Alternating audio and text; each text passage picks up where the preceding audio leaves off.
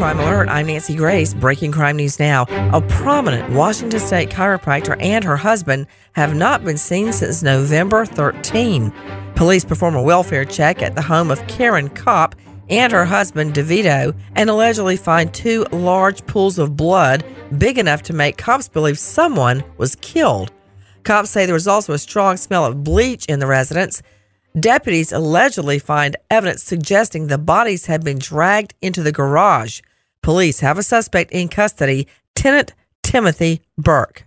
Nancy, we're now learning that the couple's bodies were discovered on a military base just a mile from the property they were renting to Timothy Burke. They both died of several gunshot wounds to the head and abdomen. The couple leaves behind two adult sons who say they are grateful they no longer have to worry and wonder what happened to their parents. Burke now charged with two counts of murder. Stephanie Boyd gets in an argument with her husband, storms out of their Missouri home, getting in her car to leave. In a desperate attempt to stop her, the husband hops on top of the car.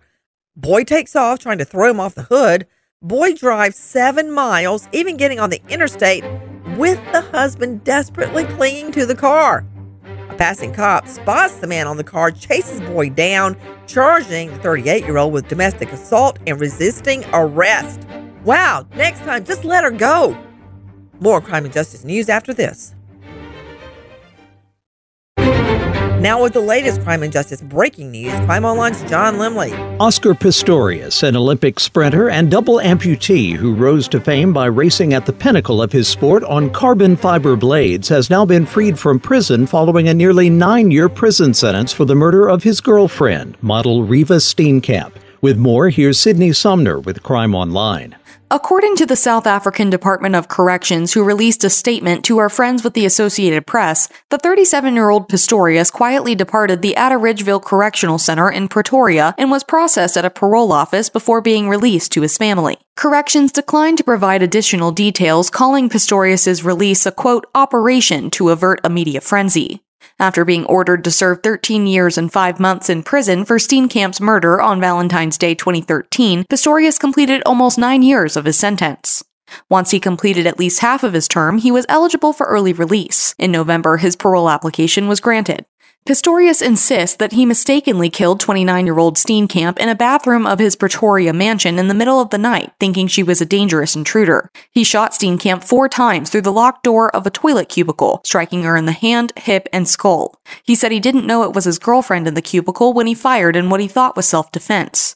During his trial, the prosecution claimed that he killed her on purpose out of rage during a late night quarrel. A reality TV star and law graduate, Steenkamp pursued a career in modeling in addition to her activism against the pervasive problem of violence against women in South Africa, a cruel irony considering her own untimely death. It had only been a couple months since she and Pistorius started dating. Until December of 2029, Pistorius will be subject to stringent parole requirements, which will include a prohibition on speaking to the media.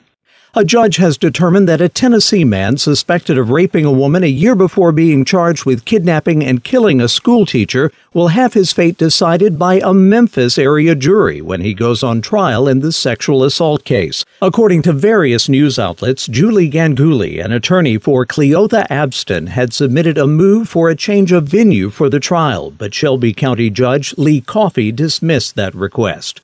Ganguli contended that the significant media coverage surrounding the murder of Eliza Fletcher in 2022 and the rape in 2021 prevented Abston from receiving a fair trial from Shelby County jurors. Officials claim that because the sexual assault kit took a long time to process, Abston was not detained on rape charges prior to Eliza Fletcher's death. In both cases, Abston has entered a not guilty plea.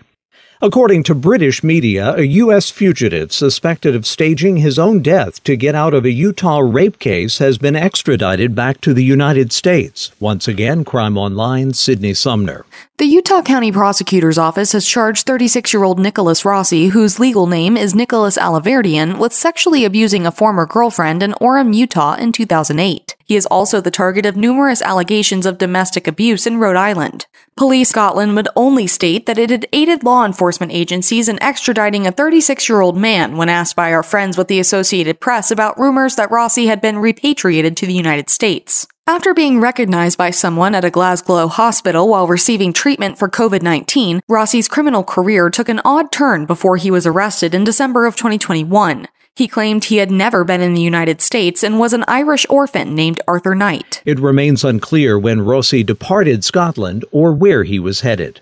DeAndrea Ford gets a ride home from coworker Otis Parker when shots ring out. Parker owed a third party, Katana Taylor, money so Taylor pulls together a three man crew to rob Otis Parker. Parker shot dead. DeAndre Ford, who's just trying to get a ride, barely escapes, ducking out of the passenger seat and running. The day before, the very last suspect in the shooting was formally indicted. Ford never comes home from her job at a Houston bar. Surveillance video shows her getting in a van with a customer, sitting in the parking lot about an hour, then they take off. Ford's family unsure if her disappearance has to do with being state's witness number one in a capital murder case, but no, she would never leave her taut girl. DeAndre Ford, now missing four months. If you have info on DeAndrea Ford, call Houston PD 832 394 1840.